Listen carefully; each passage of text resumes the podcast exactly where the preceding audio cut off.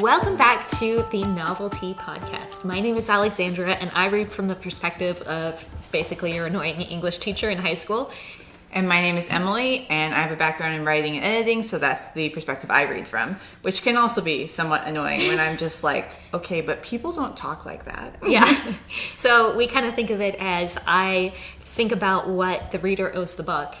And I think about what the reader needs to give to the writer as like you have a responsibility to if you're writing a novel first you write a novel then you can talk about all the things you want to talk about Right.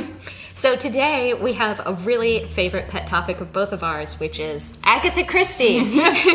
which i'm basically like evangelistic about Yeah. like my husband and I describe our marriage as like a seven year discussion about Pat- Patrick O'Brian and Agatha Christie because I don't stop talking about Agatha Christie. it's true. It's- she's like, it's true, yes. I mean, I, I had read several of Agatha Christie's novels before, but I because of your passion for her and how much you shared about her, I got so much more interested and have embarked on the project of reading all of her works, which you've already done. Yeah, I think I'm more than once. I several of them I've read more than once. I think I only have like one left that I haven't read, Mm-hmm. which she during her lifetime between short stories and novels wrote over a hundred stories. Right. So it's it's a serious endeavor. yeah and then it turns out that she's just a fascinating individual in her own right so if you guys have the opportunity to either check out or read or listen to a bi- biography on agatha christie i just finished a good one that was um, written by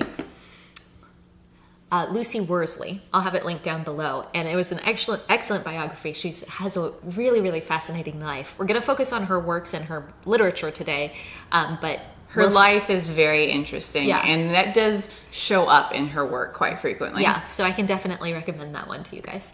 Okay, so let's dive in with our first Poirot investigates. Okay, tell us about this book and this edition. Actually, um, so I got this on the my first trip to London. Um, there's a bookstore there that's literally four stories and has been in business, I think, for 300 years now. Mm-hmm. Um, so it was it's like a mecca. But they had a collection of Agatha Christie's where they reprinted them with the original covers that they were printed with at the time. Yeah. Um, so this was the original Poirot Investigates with this really fabulous photograph of what Poirot is supposed to look like, and I I- Truly dapper. He's a very, and that's an excellent mustache. Let's Yeah. all be honest, because he had the greatest mustache in England. right. I think actually, Poirot's vanity is just such a key characteristic that you know you gotta love him. You, gotta, love him, and you gotta love Hastings' commentary on the vanity. right. Okay, well, let's dive into some of the topics. Which, like, oh, right, we got to talk about our tea. we gotta talk about our tea. So, what do you have? What are you drinking? I am drinking Harney and Sons' Death on the Nile, I am drinking Harney and Sons Murder on the Orient Express. which this is what I really love about Harney and Sons. They're not just like putting black tea in and being like, it's good. This one is like chamomile and then a bunch of like extra herbs on it. So it's mm. kind of supposed to be like a little Middle Eastern in its flavor. Oh. Whereas Murder on the Orient Express is a much harder black tea with like a little gunpowder to it. Oh, nice. So yeah, Yeah. Harney and Sons, they're coming through for us. That's right. And and if you're wondering, oh, was that on purpose? Yes. Yes. Yes, it was. okay, so now we can get into the topics. So, one of the things that I find really, really interesting about Agatha Christie as a writer, as opposed to what we frequently see with many famous authors. is that really she's famous for her work as a whole, for her whole canon, her whole body Right, of work. right. There's not like, oh, this is her famous book, and then like all of her other books are great, but never like Yeah. certain authors like you associate one book with them, and then Yeah. you later on find out they actually wrote a whole bunch of other things. Yeah. But Agatha Christie, no, it's true. Like you can read all of her works, and it's completely acceptable to me when a person's like, oh, her Poirot's are my favorite, or her Miss Marples are her favorite, or the Mm-hmm. standalones are my favorite, because like honestly, there's excellent works in all of those collections. Yeah, and I think, you know, part of it is that she's very consistent in her quality. So Yeah. there isn't really anything that, from what I've read so far, which I've read quite a few of her books, not as many as you have, where it's like, oh, this really is a standout novel that's head and shoulders in quality or in interest above the others. Um, she's just an extremely consistent writer from her early career to the end. We do see improvements in like complexity coming in, but from the get, she's really good. She is, and she took it very, very seriously. Like this is the golden age of mystery. So there's like a ton of mystery writers that are coming out of this era. Um, And like I've kind of like done some research and read up on a lot of other or read the pieces by a lot of other golden age writers and that's like a fascinating just exploration into that writing style Mm-hmm. but she stands out very very much in this group and I think that's in part because she took this very seriously and this was like her one thing Mm-hmm. a lot of the other golden age mystery writers had like other jobs and other passions and, and mystery writing was something they did either to like earn money or just for fun whereas christie was like no this is my thing Yeah, it's very clear. You know, it's it's interesting re- f- from this sort of biographical perspective of her because she never really conceived of herself as a working author. She often called herself a housewife whenever anybody asked her what her profession was or if she had to write it down. Um, she was married um, to two different gentlemen, and not but, at the same time yeah, yeah. She was she got divorced and had a second marriage, um, but she, but at the same time, it's so clear that she treats her writing with a level of professionalism that she would, you know, really sit down and do the work in a very professional way. Would have dedicated hours and times. Would be, and that's part of why her canon is so huge. Is she was a very productive writer. writer yeah yeah. i feel like one of the most important moments in her writing was when her first husband left her Yeah. and she still had a writing contract and she needed to produce books and she talked about like that was the moment she felt like she truly became a professional because she didn't want to do anything at that mm-hmm. time era except for just like hide in her bedroom. Yeah. but she still got up every day and wrote that book that she was under contract for and she p- talks about how like that was the moment where she personally felt she went from an amateur to professional because she wrote no matter what. Yeah, and I and I think that's a really good marker for anybody who's an aspiring writer out there is like or artist of any kind. Do you show up to the page or the canvas or Yeah. you know the piano or whatever it is that you're working on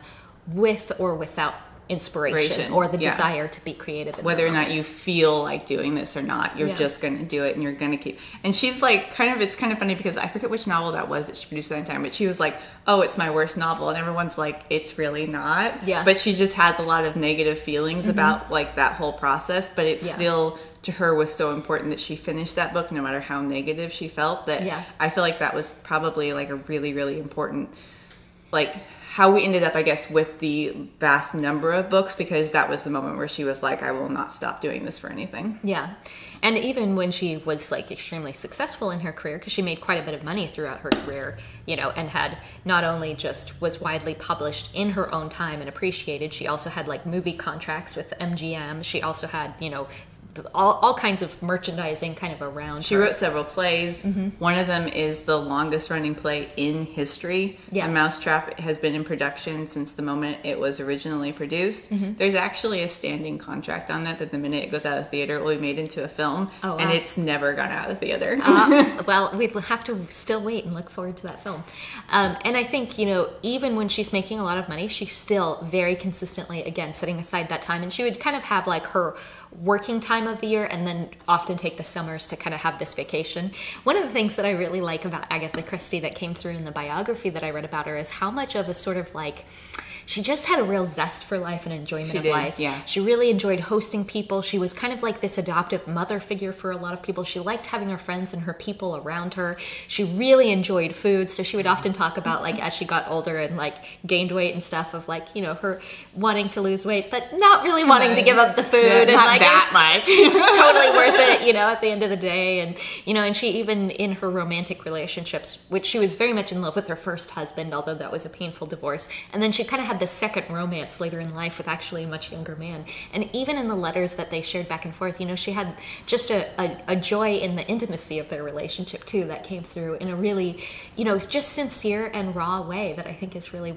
I, I just enjoy that about her so much. I think yeah, one of the pieces of her that makes that possible is she never like kind of bought into her own hype no matter how Yeah. big she was in her lifetime which like let's recall in her lifetime when she finally released the book in which Poirot dies that was literally front page news on London newspapers so like she Yeah. was huge but she never really like thought of herself as like oh i'm going to be this long lasting writer she like seriously believed that after her death her books would fall into obscurity and we wouldn't be reading them anymore Yeah. and like she's still hitting like genre best-selling lists to this day Yeah. so she just never really saw herself the way like the rest of the world saw her Yeah, which that's a really important point too. She's still one of the most sold, most translated kind of behind the Bible, her canon of works. Yeah. I think she's actually the best-selling novelist of all times. Yeah. which I don't feel like we like realize that a female writer is the best-selling novelist of all time. Yeah. and currently she's like only outsold by the Bible and Shakespeare. Yeah. which they did kind of have a head start on her. Yeah, so. yeah,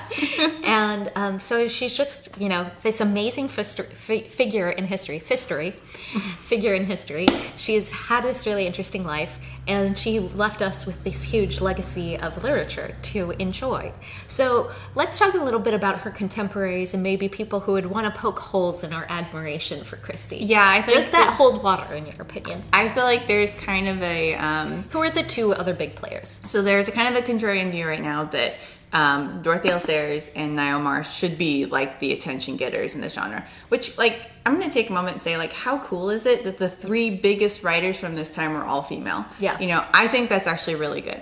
Um, I also think that like Dorothy L. Sayers and Ngaio Marsh both did produce really interesting books and should definitely be read. In terms of like mystery writing, they really, really do not hold up to Agatha Christie's just like level of writing. Yeah. I mean, Dorothy Sayers is a, a good writer. Like she's just a very, very solid writer and she writes about some really interesting topics. Whose Body has a very interesting perspective on anti Semitism and British culture um, post World War One, and I think it's really worth reading.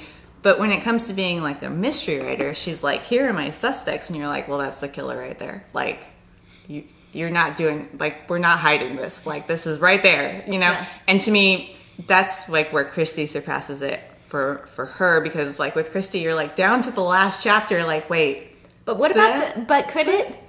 and then when the reveal happens, you're like, well, I should have seen that Yeah. coming. and I feel like the same is with Ngaio Marsh. Like, she writes some really interesting books, um, especially something like Color Scheme Mm-hmm. has a really interesting perspective because she's actually from New Zealand. And so it's really a novel more about what New Zealand went through during Mm-hmm. World War II, which I feel like is something we never even really think about. But also, like, a lot of her mystery plots are fairly implausible. um, I think for her very first one, like I'm sitting there, I'm reading this, I'm like, how is it possible for this murder to be committed? Like what you're laying out for me is not really possible. And the solution was like in like a 30 second power outage, this guy strips down to his underwear, goes down a banister, stabs someone, and runs upstairs. And it's like, no, he didn't. like no.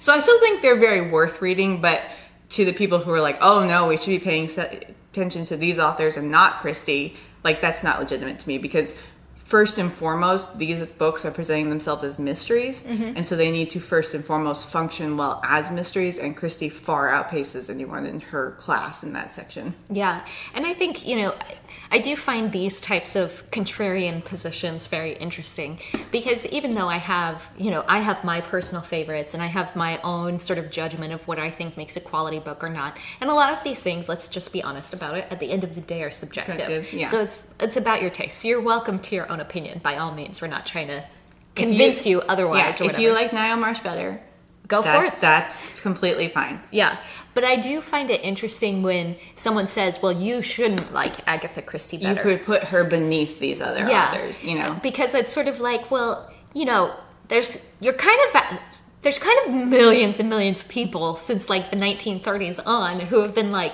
who have had the um, opposite opinion. So I think there's a certain amount of hubris.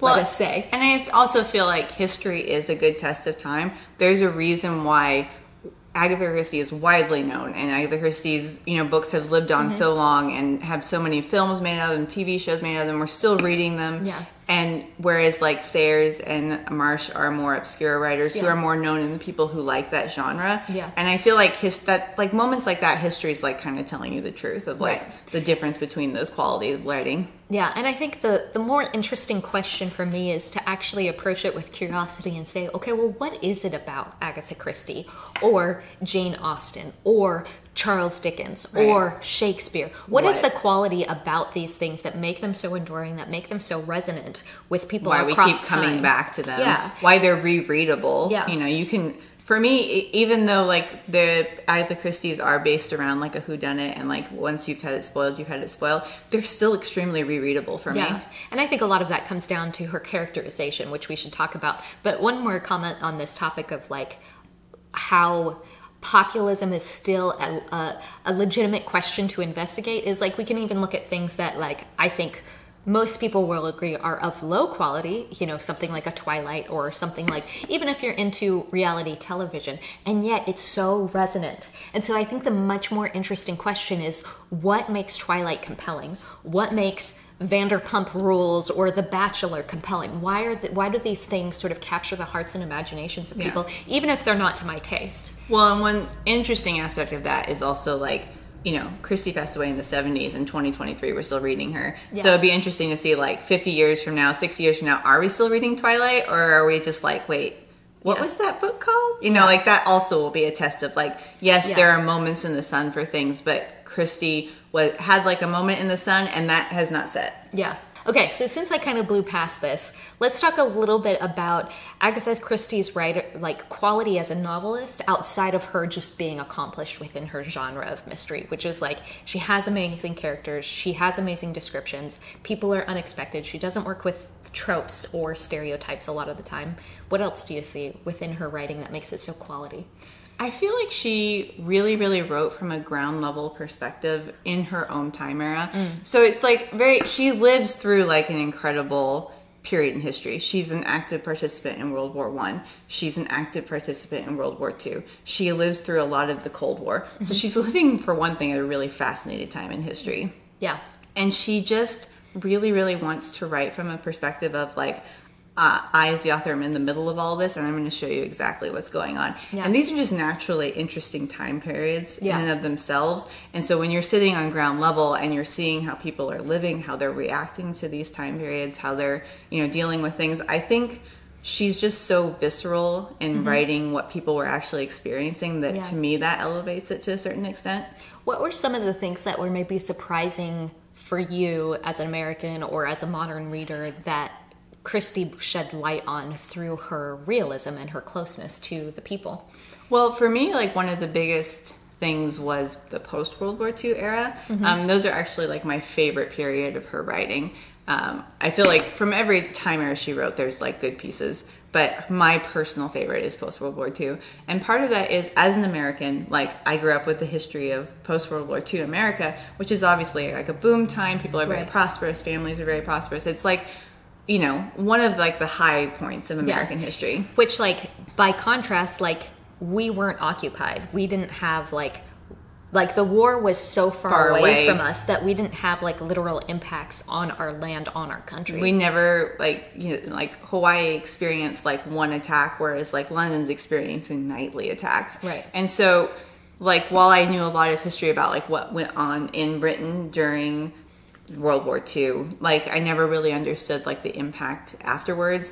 And just like day-to-day like food shortages and clothing shortages and you know the government would put a huge tax on everyone in the country in an attempt to like rebuild infrastructure. And like you literally had people losing generational homes because they couldn't afford mm. and like ending up homeless mm. because they can't afford to pay these taxes that are a result of World War II. And so it's like a devastating time in this history Plus, you have, of course, rationing during the war, but you have rationing for a long term for a long term time afterwards. Yeah, like some of her books that are written in the like mid to late 50s, people are like, I can't bake you a birthday cake this year because we used all of our sugar rations already. You know, so it's like this was very, very long term impacting. And then also, um, it's like you see things in like um, the novel at Bertram's Hotel, which is a Miss Marple, and Miss Marple's kind of going into London for the first time since the war, Yeah. and going in and realizing how much of the London that she knew has just been go- leveled,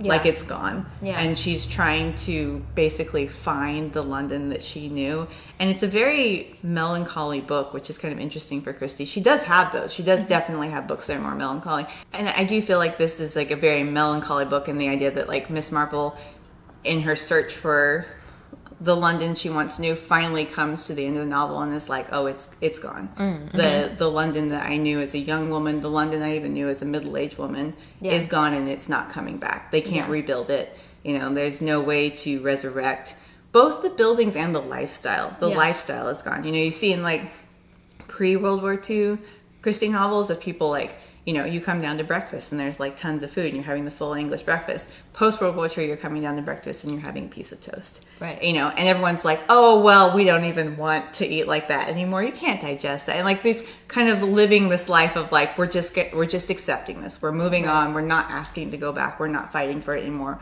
We're just moving forward. Yeah. What are some other titles that you would suggest to readers to pick up if they want to have some of those real world glimpses and insights baked into the story? Well, for the post World War II era, um, my favorites are Taken at the Flood, which is kind of the story of one family in England and how what happened post World War II is affecting each one, mm-hmm. both from like the economic but also the psychological um, aspects. There's a really fascinating power dynamic in this one because one of the main characters is a young woman who um, joins the Wrens, which mm. is like they didn't see active combat, but they went into combat zones. Mm. And she is engaged to a man who was actually asked by the British government to stay home because he was a farmer and they really needed food. Mm-hmm. And so he misses out on action and she's seen action. And then they come back together after World War II and they like can't they Make don't know how to like function mm-hmm. and it actually ends very darkly with that yeah. relationship but i don't think she's necessarily like condoning how it ends, but just being like, this is how messed up we've become. Yeah. You know, so that that's a really, really fascinating novel. It's a really excellent twist at the end too. It's just like, oh man, you got me good.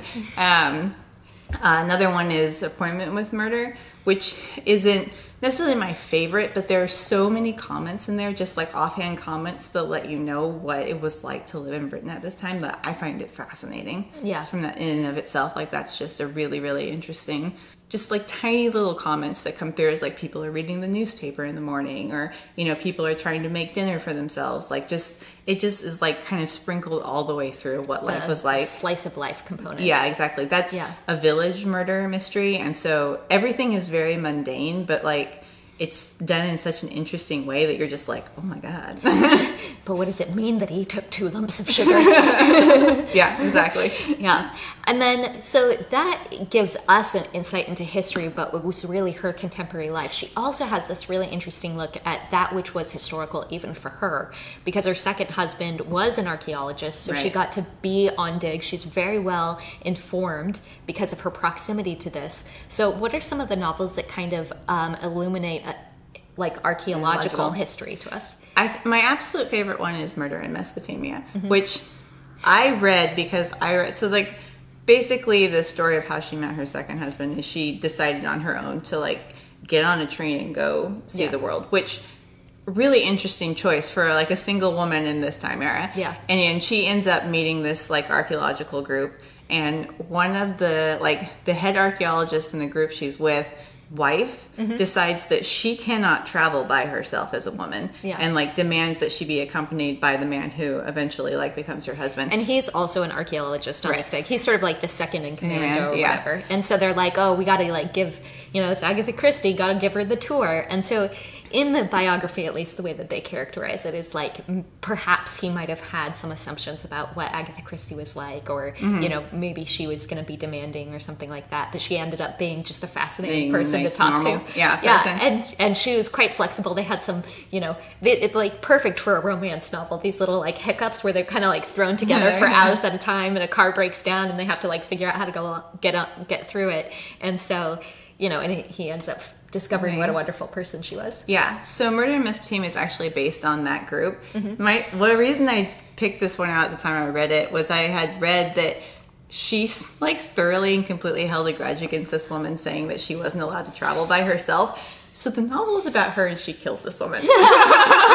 Which like this is why you don't mess with murder mystery writers, okay? Like that's what's gonna happen, you know? so I just I found that to be so entertaining. I was like, okay, I need to go find this one and read it. And that honestly has become one of my all-time favorites. I read that annually. Mm-hmm. Um, and on multiple levels, on the way Poirot is involved in it. The narrator of that one is extremely unique for her.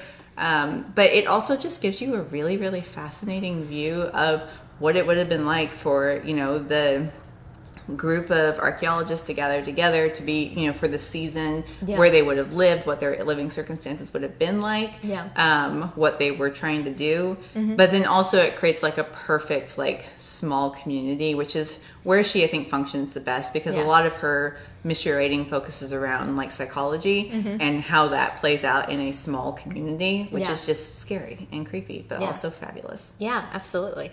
Any other archaeology books that you would suggest? Um, they came to Baghdad is really fascinating for the archaeological perspective because she's like talking about being on the um, dig site for Nebuchadnezzar's palace, Mm-hmm. which that was always something really interesting and intriguing to me because like that's something that's gone now. Yeah. We don't have these things anymore. Um, I don't think it's the best mystery in the world, but just reading it for that alone was really fascinating. And Yeah. you know, I first read that during like the beginning of the Iraq War, and you have like descriptions of Iraq where like British tourists are going and staying on hotels in the Euphrates River, and it's like, oh, this is different. You know, Yeah. it's like a really interesting eye opening to mm-hmm. like how different these things used to be and how really easy it was to travel through these areas at one point in history. Yeah, and I think this comes with a level of complexity that we as modern readers have to kind of take into account when we're approaching these books, which is that archaeology at this time was very much in a colonial mindset mm, of Yeah. like we these paternalistic peop- people who are more educated than the locals are going to come in and preserve your history for you and whisk it away to the British Museum and you'll never see it again even though it's like important to you and to your history and you know so Agatha is very much A part of, of, of of this the machine. Yeah, yeah, and and she's supporting her husband in his career, and he very much has this, you know, I, idea as well, which is not one that we endorse, um, but it's still as a capsule of history. I think is really as interesting. yeah if you're interested in just like experiencing like what that was like from that time period i think it's a really interesting historical record Mm-hmm. Yeah. and i think there is value in that and just like knowing what what this world was like while also being like there are like problematic parts of that Yeah. By the same token, there are a lot of people who would charge Agatha Christie's books with racism or sexism. How do we frame that? yeah i so i like did a tiktok video a while ago about agatha christie which was obviously positive because it's me.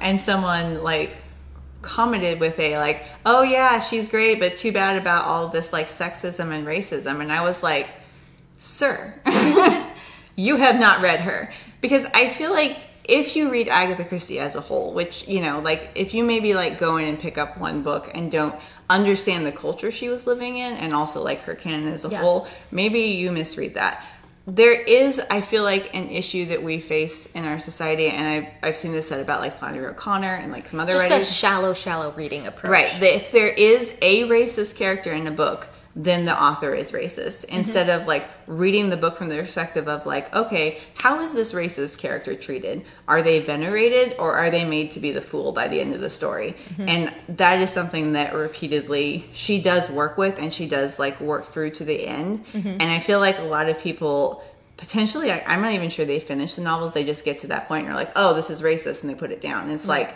that's really immature reading for me mm-hmm. personally to mm-hmm. like not follow through to where is the author taking you with this character Yeah. because she does that a lot Right. and to be honest like her entire poirot canon Yeah. is about that because we've talked about like what were foreigners in british society Right. Yeah, and I think that's really important also like because white is not a race or an ethnicity. White is a movable line that is shifted throughout history. That's why, you know, you could have anti Semitism, you could have pale European looking people who are considered the outsiders. Right. And and for the Brits, it was like, oh, you're French? Gross. yeah You know? yeah if you Like- are a non-native english speaker you're a foreigner I mean, and we can talk about obviously the relationships between the Irish and the Scottish and the Welsh on top of in, yeah. inside of this little island. Okay, Yeah. we're already dealing with conflict I mean- and racism. Yeah. So so if we have like a character that we look at like Poirot, he's from a in essence inconsequential nation. He's from Belgium.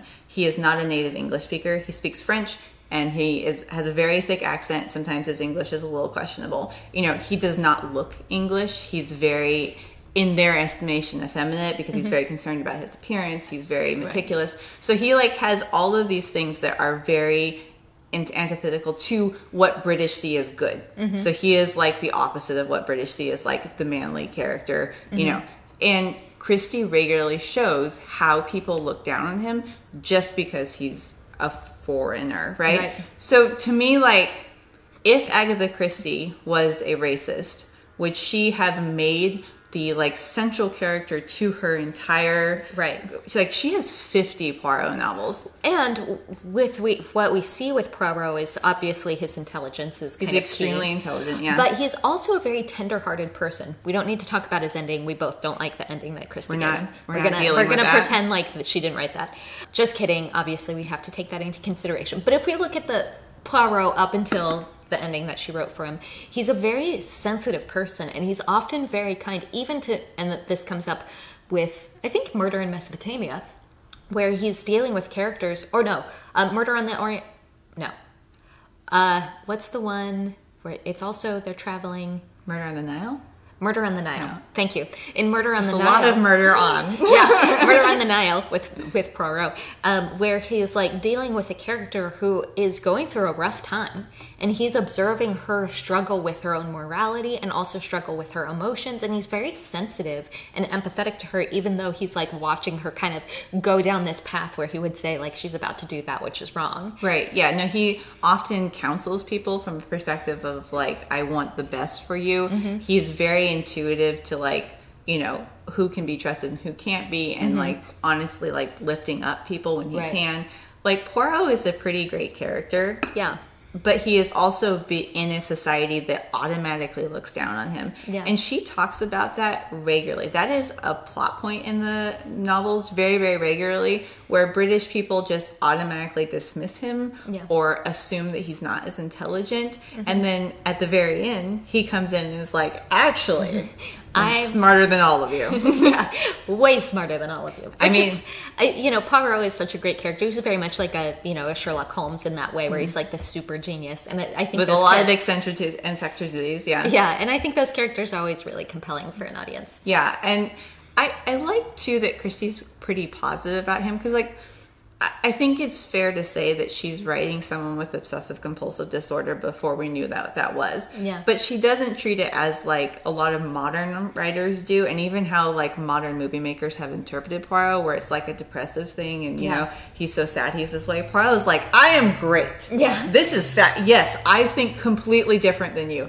That's what makes me better than you. You know, like he's not at all depressed about the differences he has. Like Mm-hmm. he celebrates his own differences, and I really appreciate that about Mm-hmm. her writing. You know, Yeah. I honestly just also appreciate like how much she uses him to make fun of British stereotypes. Like, Mm-hmm. Yeah. there's a scene in like Three Act Tragedy where like. At the beginning of the novel, he's basically pretending like he can't speak English so that he can get these British people to just talk around him. Mm-hmm. Yeah. And then the end reveals like, oh, I'm completely fluent. And they're Yeah. like, I thought you were like this stupid foreigner. And he's like, I know you did. I used that against you. you know, so it's like, to me, this is not the attitude of someone who's a racist. This is an attitude of someone who's like, hey, Britain, we're being real bad here. Like, we need to look at our own sensibilities because we look at people who are not really any different than us and say, like, oh, Yeah. you know, like they're completely unintelligent. Yeah, 100%. So, what are some other books where we could get some interesting insights into her views on the complexities of race relations and, and racism and relationships with foreigners? I think actually, like Murder on Mesopotamia is kind of one of my favorites for that in, entirely um, because the narrator, like I said, is very different. She is a um, British nurse who's like in her 30s uh, who just kind of ends up by circumstances on this archaeological dig in Yeah. um, Mesopotamia. And she is like such a standard British person, right? Mm-hmm. So like she's talking about like, oh, it's so dirty here, and the people, you know, I totally Yeah. understand why people are afraid of these people, and you know, and then Poirot shows up and she's like, oh my god, like how are we even going to deal with this? Like this is just a foreigner, like he's not, you know, what what can he possibly do? Mm-hmm. Yeah. And then you watch her over the process of it like learn to respect people and learn to you Yeah. know appreciate where she is and i feel like the, the novel like ends on this note of like such poignancy because like when it ends she's been back in england for quite some time Yeah. and she's basically like I've come to realize I never felt as alive as I did in this place that I thought was just like this dirty, gross place where Right. like civilized people don't live. Yeah. And I've come to realize that's where I felt most alive. Yeah. And so like I feel like that's my favorite novel when it comes to that. And you know, she obviously comes to the point where she realizes like, oh, the French speaker is smarter than all of us. and like she wants to be his sidekick and be like, I will help you. Yeah. We will do this together. You know, so like I feel like there's a really, really fascinating change.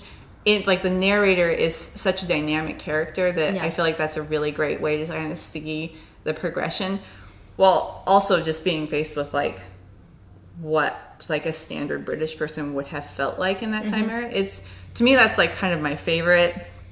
There's a lot of just like fun moments in stories like um, Five Little Pigs, like I said, three act tragedy, where you have like these very like older British men who are like French people, am I right? You know, Yeah. and then at the end, Poirot being like, "No, you weren't right." you know, so like these things come up a fair amount of times.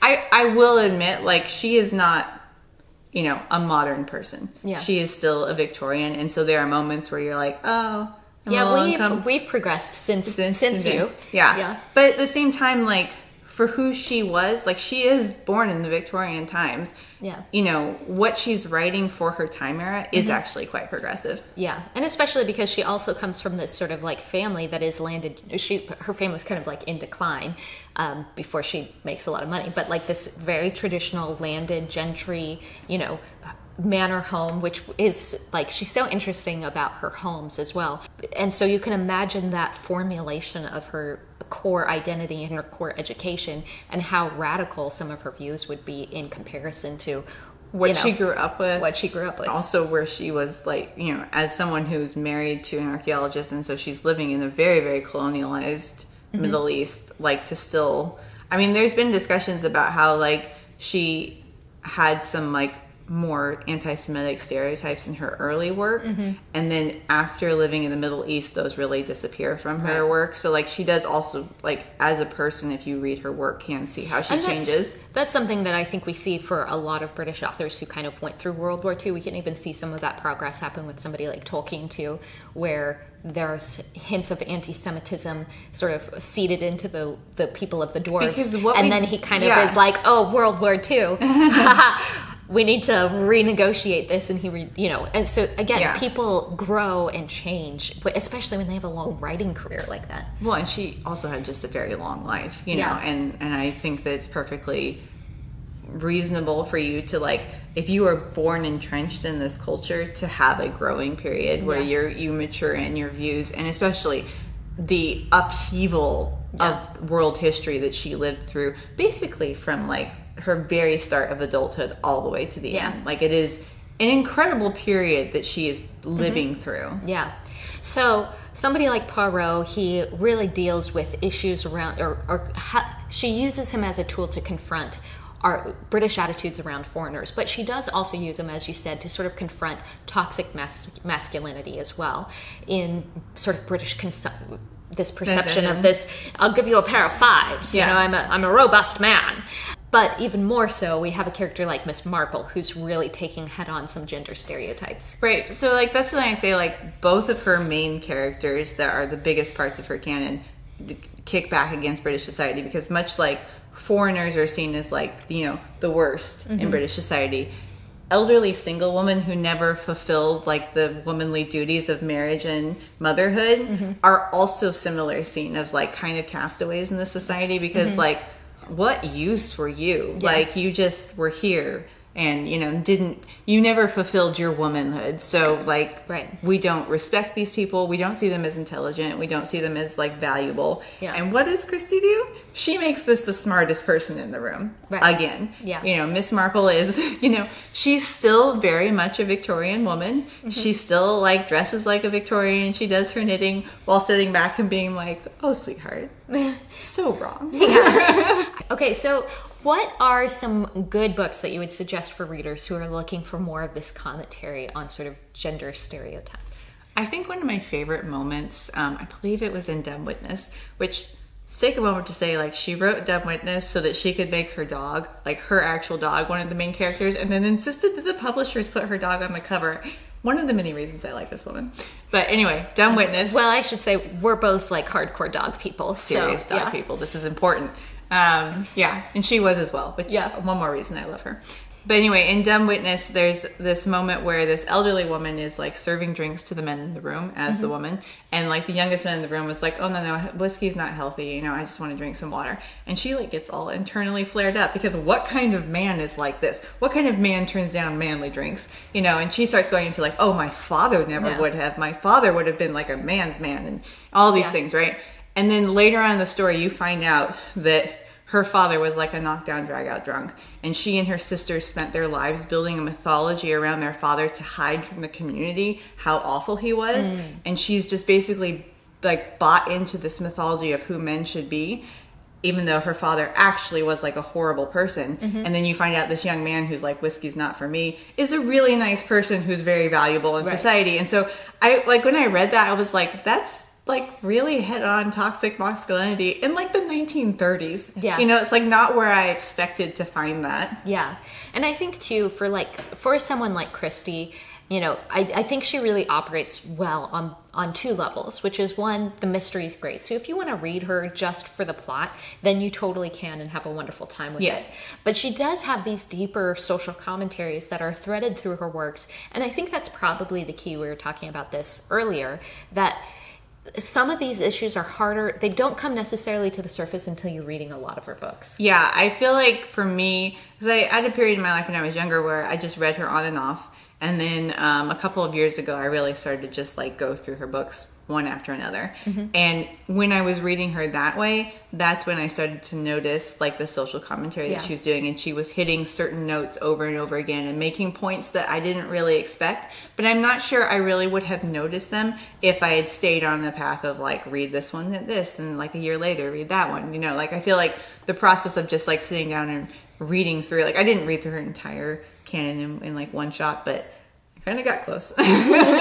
um, that like helped me read her better, you know, and also she's just very readable, so it's kind of just easy. I was reading them on Audible. You can get them on the library, um, both Libby and Overdrive and Hoopla. Hoopla has them all available immediately. I'm just gonna throw that out there.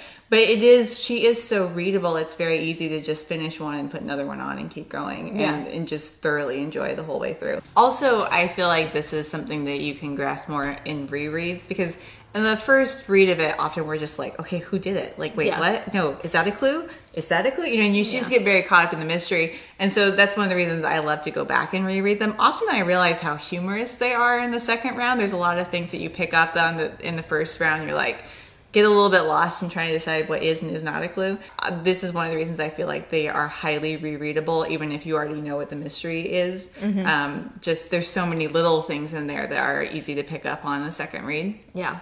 One thing that I did want to talk about before we wrap up our conversation about the lovely Agatha Christie is sort of the structure of her works. And one of the things that really struck me, the first book that I ever read was Murder on the Orient Express, which has been adapted to film multiple, Multiple times. times.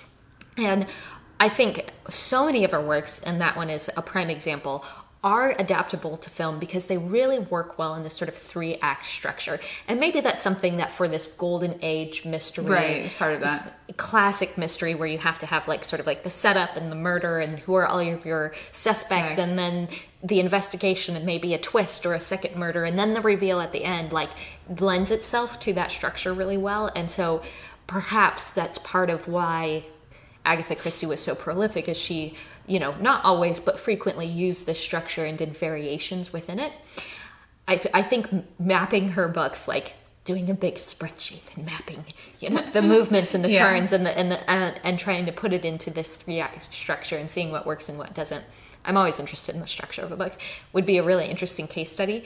But i think you can also see the ways in which she her her writing style and approach just really she's a playwright also and i just see that Yeah. influence so strongly in the way that she writes. And also maybe it's because you're you're interviewing characters you're trying to get evidence. I'm not exactly sure but there's sort of like this delectable confluence of elements that just make her really really well adapted for the stage or for the screen Yeah, and well, Golden Age mysteries do have like a lot of times a structure, and there are some times where she completely throws that structure out of the window and goes for it, like things like "and then there was none."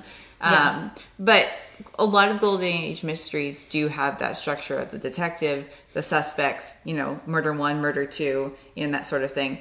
I think she perfects that more than any other author, and like finds a way to make that you know viable in so many different aspects. I think another thing that makes her so adaptable to film is that so many of her stories are based on small communities, mm-hmm. and so there's a very limited number of characters. There's a very limited like set in and of mm-hmm. itself. It's often a house or Yeah. you know a village, but like three houses in that village, and so I think that they are much more manageable to produce Yeah, as and films her and shows books aren't super long either, which No. makes it makes them you you can adapt them easier without having to you know cut out huge pieces of it which Mm-hmm. would just you know spiral the story out of control if you because like she's very like there's nothing in her books there are Yeah, she's a- wasted Yeah, a very concise writer. It's Yeah. true. I'd never really thought about it. yeah everything is there for a reason Mm-hmm. and they're often like something like you know the murder of roger ackroyd where she gets to the end and she's basically like here's all the things that you should have picked up on and you're just like Oh. I should have picked up on that, you know? Yeah. Because like for her, there's nothing that's wasted. Yeah. So, as a final question, favorite Agatha Christie? We've already talked about mur- um, Murder in Mesopotamia. That's definitely one of mine. Another really big favorite of mine is Crooked House, um, which does not have any of her detectives in it, her usuals. She does have actually a couple of different ones that show up regularly, but no Poirot, no um, Miss Marple, anything. It's a post World War II novel, and it primarily takes place in one house with one family. It's very creepy. The ending was like kind of shocking to me, um, especially for her and Yeah. how it ends. So yeah, I I absolutely love that one. It's just very much like, and on it, actually, that is actually one of her two favorites. Yeah. she lists her favorites as Crooked House and Ordeal of Innocence by Innocence. Interesting. We do have on the docket Ordeal by Innocence coming in a future episode. Yes, we're excited about this. Yeah. My personal favorite is Death Comes at the End. And this is her only, as you've told me, I haven't read all of her books, but apparently it's her only historical novel. Yes. Um, and this is actually set in ancient Egypt. So, unlike some of her other archaeology novels that are set in modern time at an ar- archaeology site or in the Middle East somewhere or something like that, this is actually historical, and your characters live, they're ancient Egyptians living in ancient Egypt. And uh, this novel does contain murder in it, but it seems to me to be less of a murder mystery and more of a family novel in which murder has occurred. Right. And it's more so about the family dynamics and how that shifts the way that the relationships in the family um, are shifted because of what has occurred in the family and the power dynamics between the fathers and the sons, or the father and the sons, and then he has a new wife and how that affects the relationship Yeah. with the daughters and the other women in the because it's a very patriarchal society but then women in this group are extremely impactful on how the men behave amongst each other and so it's a really interesting look all set to a backdrop of like you don't usually see that as a Yeah. historical novel Yeah. most historical novelists do not choose something that far removed but Yeah. of course she's living in the, you know the study of ancient egypt for a huge part of her life I, Mm-hmm. and she's very well informed. so- extremely well informed. Yeah, I someone noted that she was like as far as like female historians like the most knowledgeable woman on this particular history in England just because like basically just being around it so much and I mm-hmm. feel like she was just like I need to get these things out of my head and put them somewhere. Yeah.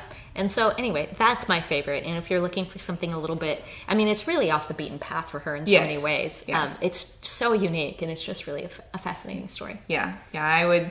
That's definitely kind of those ones where if like you've read a lot of her more famous ones, like Murder on the Orient Express, you know, um, and then there were none. Like Yeah. these things that center so focused on on England and English people and English society, and then you jump into that one, and it's just like, is this the same writer? Yeah. yeah. So that's, I think, pretty much it that we have for you guys today. If you have a favorite Agatha Christie Share. novel, please share in the comments or send us an email. We'll have our email and contact information down below. Or if you have any questions about Agatha Christie that we can answer for you, we'd love to do that on our next episode. Always willing to talk more about Agatha Christie. Yeah, and like I said, we'll have links down below in the show notes slash in the description box with some of the books that we mentioned today and our favorites and that biography that I recommended.